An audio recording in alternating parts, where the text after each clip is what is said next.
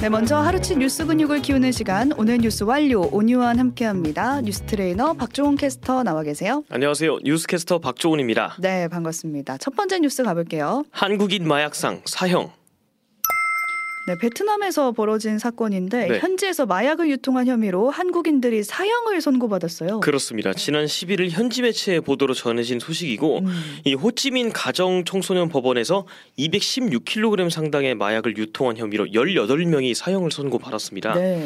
그리고 이 중에 한국인 김 씨와 강 씨도 포함이 돼 있었고요. 아, 이게 어떻게 된 일인지 한번 정리해 볼까요? 이게 현지 보도를 좀 종합을 해 보면 이 김 씨가 2000년부터 2016년까지 출입국 관련법 위반 으로 6차례 복역을 했습니다. 음, 그리고 출소 이후에 2019년 베트남에 정착을 해서 한국으로 화강암을 수출하는 사업체를 꾸렸습니다. 화강암 수출 사업. 그렇습니다. 네. 그런데 2020년 초반에 이 중국인 A 씨로부터 마약을 운반해 주면 1kg당 약 3,800달러, 그러니까 우리 돈 약 500만 원 정도를 주겠다라는 제안을 받았고 교도소 동기인 강 씨와 함께 가담을 했습니다. 네.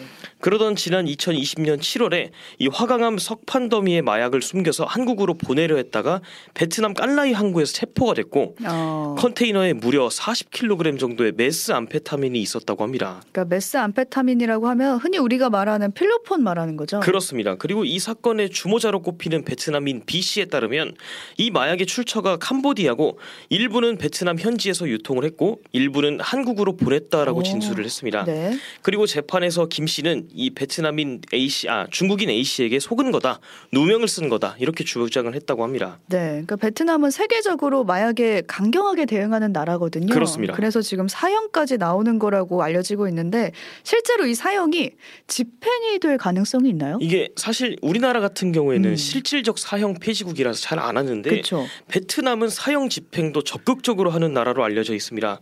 다만 외부, 외교적인 문제를 감안을 해서 이 외국인을 대상으로는 관행적으로 사형을 집행하지 않는다고 합니다. 음, 작년에도 지금 베트남에서 한인 교포를 상대로 강도 살인을 저질렀던 30대 한인한테 사형이 선고가 된 바 있었고 2009년에도 베트남 여대생을 살해한 한국 청년한테 이 사형이 선고됐었는데 이들에 대한 사형이 집행됐다라는 소식은 전해지지 않았거든요. 네, 그래서 뭐 사실상 무기징역이다 이런 얘기도 나오는데 네. 걱정되는 건 이 마약이 한국으로 오려고 했다는 거 아니에요? 그렇습니다. 그러니까 국내에서도 이런 마약이 밀반입되는 그런 창구가 있는지 한번 확인해 볼 필요가 있겠습니다. 네. 다음 소식 가볼게요. R&D 예산 기사 회생 그 우리도 몇 번 전해드렸었는데 내년에 올해 대비 16.6% 그러니까 한 5조 원 정도의 R&D 예산이 삭감된다 이 그렇습니다. 소식이었거든요. 네. 근데 여당에서 예산 증액을 추진하겠다 이런 소식 전해져 왔습니다. 그렇습니다. 오늘 국힘 원재옥 원내대표가 기자 간담회를 열고 음. 2024년도 예산안 심사 방향을 발표했는데 이 논란이 되고 있는 R&D 예산도 언급을 했거든요. 비효율적인 부분을 잡겠다란 정부의 뜻은 옳다 이렇게 옹호를 하면서도 앞서 말한 대로 급격한 예산 삭감에 대해서는 어, 현장의 우려가 존재를 하니까 보완 방안을 마련하겠다라고 밝혔습니다. 음. 뭐 내용이 뭐냐면 이공계 R&D 장학금 지원 확대, 뭐 대학 연구기관의 신형 기자재 지원, 산학협력 강화, 뭐 비메모리 반도체에 대한 이 대학 연구소나 중소기업의 R&D 투자를 증액한다 음. 이런 사업들이 제시가 됐고요. 네. 아직 정확한 규모는 정해진 게 없다고 합니다. 그러니까 삭감한 예산을 복원하겠다는 거잖아요. 그렇습니다. 이게 그렇게 들리는데 이 음. 국민의힘에서는 예산 복원이라는 표현은 틀리다 이런 선을 그었습니다. 네. 그러니까 정부 안에 문제가 있다는 건 아니고 예산을 구조조정하는 선에서 보완을 하는 거다라고 강조를 했습니다. 그러니까 예산 복원은 아니고 보완이다라는 건데 네. 과학계 반응도 궁금해요. 그러니까 여전히 싸늘한 편입니다. 어, 그래요. 이 예산 삭감에 이어서 이번 복원까지도 지금 과학계나 뭐 주무부처랑 소통 없이 이루어졌다라는 게 비판의 음. 골자고요. 이 신중하게 다뤄야 되는 부분이잖아요. 이 과학기술 육성은. 그렇죠. 그런데 현실성이나 세부 계획을 갖고 지금 말을 하는 건지 어, 근본적인 뭐 의문이 든다라는 반응입니다. 그러니까 삭감이든 증액이든 보완이든 지금 무엇보다 과학자들의 의견을 구해야 되는 지점에서 구하지 않았다는 거거든요. 그렇습니다. 그러니까 비판이 거셀 수밖에 없을 것 같습니다. 다음 소식 가볼게요. 또 찾아온 상속세 논란. 부모나 배우자가 사망했을 때 이제 남은 유산을 상속받을 수 있고 네. 이때 내는 게 상속세잖아요. 그렇습니다. 근데 추경호 경제부총리가 이 상속세 너무 많다, 줄여야 된다 이런 발언을 하면서 네. 어 상속세 개편이 시사됐다 이런 얘기가 들려오고 있어요. 그렇습니다. 지난 10일에 국회 예산결산 특별위원회에서 나온 발언인데 OECD 국가들 중에 우리나라 상속세가 가장 높은 수준이라고 지적을 했습니다. 음. 게다가 지금 OECD국 38개 나라 중에서 14개국은 아예 상속세라는 게 없다라 는 말도 덧붙였고요. 네. 구간별로 본다면 지금 상속세 세율이 상속 재산이 1억 원 이하일 경우에는 10% 그리고 1억 원 초과 5억 원 이하일 때는 20% 5억 원 초과하면 10억 원 이하면은 30%뭐 이런 식이고 음. 30억 원을 초과했을 때 최대 과세 비율인 50%가 적용되고 있습니다. 이런 기준이 20년 넘게 유지가 되고 있고 네. 26% 정도가 지금 OECD 평균치인데 여기에 좀 맞출 필요가 있다라는 게 이 개편의 어, 골자고요. 국 회에서 지금 개편안을 내주면 정부도 음. 적극적으로 참여를 하겠다 이런 말도 덧붙였습니다. 네, 그러니까 결국엔 상속세를 줄이자는 건데 네. 이 얘기가 사실 잊을만 하면 다시 나오거든요. 그렇습니다. 근데 그럼에도 불구하고 지금의 세율을 유지하고 있는 이유는 부의 대물림 때문이거든요. 그렇습니다. 그 추 부총리도 그 부분을 언급하긴 했는데 이 국민 정서 한쪽에는 저항이 있을 수 있는데 이중 과세라든지 뭐 이런 문제가 분명히 있다. 손을 음. 봐야 된다. 이런 입장입니다. 민주당에선 지금 세수 결손을 꼬집으면서 공격을 하고 있고요.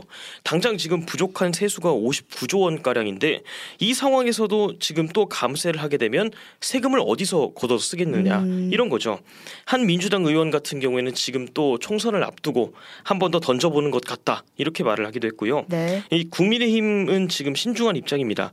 이 국, 박정아 국힘 수석 대변인이 지난 9일에 국민의힘 최고위원회 이후에 이 상속 세 문제는 논의한 적이 없다라고 선을 긋기도 오. 했습니다. 그러니까 여당은 신중론을 보이는 상황에서 네. 정부가 치고 나가는 모양새인데 앞으로 논의가 어떻게 될지 지켜보도록 하고 다음 소식 가보겠습니다. 김포 시민도 서울 편입 반대. 그러니까 계속해서 화두에 오르고 있는 서울의 김포가 편입되는 이슈. 네. 일단 두 도시에서 모두 영향을 심층 연구해 보겠다면서 공동 연구반을 뒀거든요. 그렇습니다. 그래서 한번 기대 효과 따져보겠다 이렇게 말한 상태인데 네. 이런 가운데 지금 발표된 조사가 서울 편입에 대한 시민 여론조사 결과예요. 그렇습니다. 지금 이 리얼미터가 경기도 의뢰로 지금 지난 2일부터 5일까지 경기도민 3,004명을 대상으로 어, 음. 설문조사를 했는데 네. 김포 등 근접 중소도시를 대상으로 이 서울시를 편입하는 것에 대해서 어떻게 생각을 하느냐라는 질문이었거든요.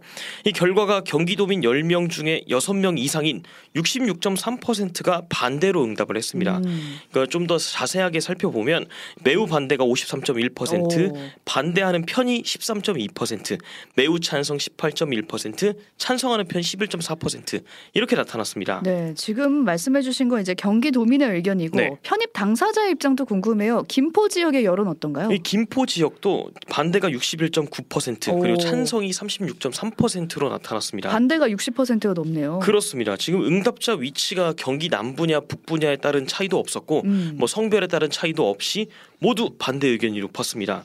한편 지금 오늘 백경현 구리시장이 오세훈 서울시장을 만나서 서울 편입을 논의했거든요. 음. 구리시에서도 지금 응답자 절반 이상인 56.8%가 반대 의견을 펼친 상황입니다. 네, 그러니까 그동안 국민의힘에서는 김포 주민들이 서울 편입을 원한다 이렇게 주장을 해왔는데 좀 네. 다른 결과가 나온 것 같아서 이 조사에 대한 입장은 어떻게 나오는지 그것도 보겠습니다. 그렇습니다. 오늘 여기까지 박종원 캐스터와 하루치 뉴스 근육 키워봤습니다. 고맙습니다. 고맙습니다. 오늘 뉴스 완료.